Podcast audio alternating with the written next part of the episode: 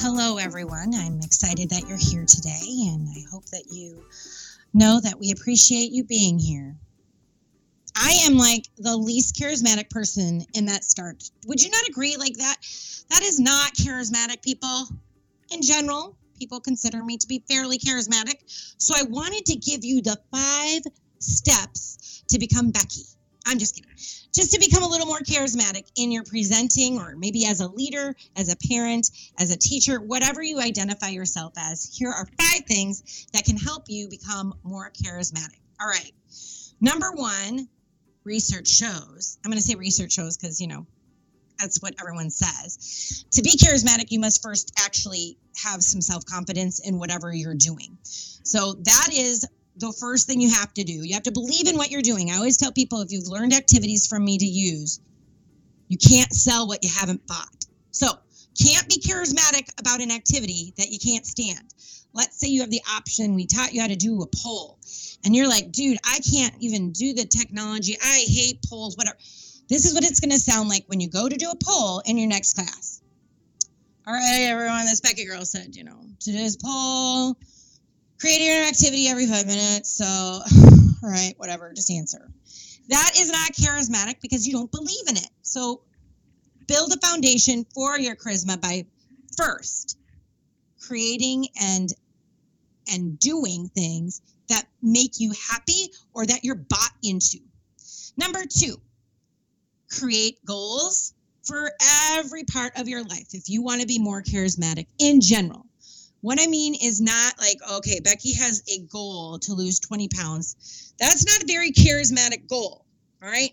I'm talking about looking at a goal, maybe for me in my career. What do I want to do next? A, um, my relationship. How do I, you know, in 20 years, I'm celebrating 20 years of marriage this year.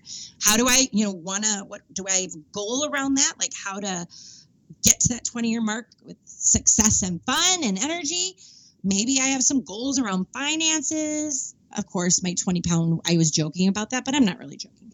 I have to have charisma about it. I have to be excited about it, or it's not really going to happen.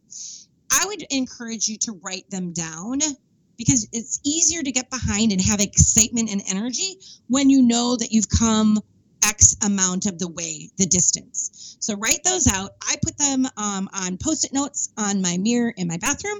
I also put them all around my office. So I know what I'm working on and know what I'm looking at. That's number two. Number three, want, want, want. Negative noise, just take a walk. All right. That self talk is bad news. How do I know? Because I've been there myself. When I, I'm a generally happy person, so let's just keep that on the table. But when I'm not, um, I I can get down in the the deep end of like, oh, this isn't going my way. This isn't working out. Oh my goodness. And I admit, I start to go down that path. And guess what? When I'm I'm supposed to get on and train in the morning and I'm in that place, it is very hard to be charismatic. So what you need to do is you do need to have a couple set sentence starters, is what I say. I am, I'm going to start my sentence by saying, I am friendly. I am genuinely happy. One thing I can get behind today is this. Well, I'm starting a webinar and I have a bad attitude right now. What's one thing I can think positively about? Oh, I can think positively about the fact that it'll be done in over just over 60 minutes. At least you found something positive. Okay, people, we can't got to rid that negativity, but you have to fill it with something else. So find something that you can be optimistic about. Now, I will just tell you that um, optimists are more successful. I don't know if that's really true, but I believe it because I'm an optimist and I'm clearly successful. I have my own podcast. All right, number four, act charismatic. Look to the left, look to the right, stand up, sit down, fight, fight, fight. Okay, you're going to look charismatic even when you don't feel it. What does that look like? Smile, Sit up and lean forward, pay attention, nod your head, watch your posture. I want to think about my expression. Oftentimes, um, people have these like I can't say the real word on the podcast, but these the face that you kind of naturally when you just don't do anything it frowns. People call that a bad word, kind of a face. Anyway, you want to check that. Do you have that natural um, kind of facial expression? If you do, start to smile. Just turn it on, baby, turn it on. And eye contact is always great. My final idea is around communication, seeing as how I've just, you know, given you some great eye contact. Well, now I need to communicate.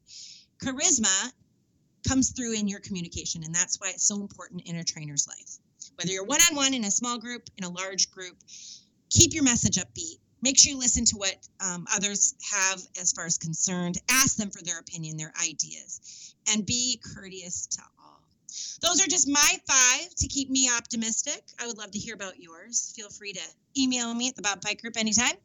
And we look forward to seeing you next week on another Creative Training Techniques podcast.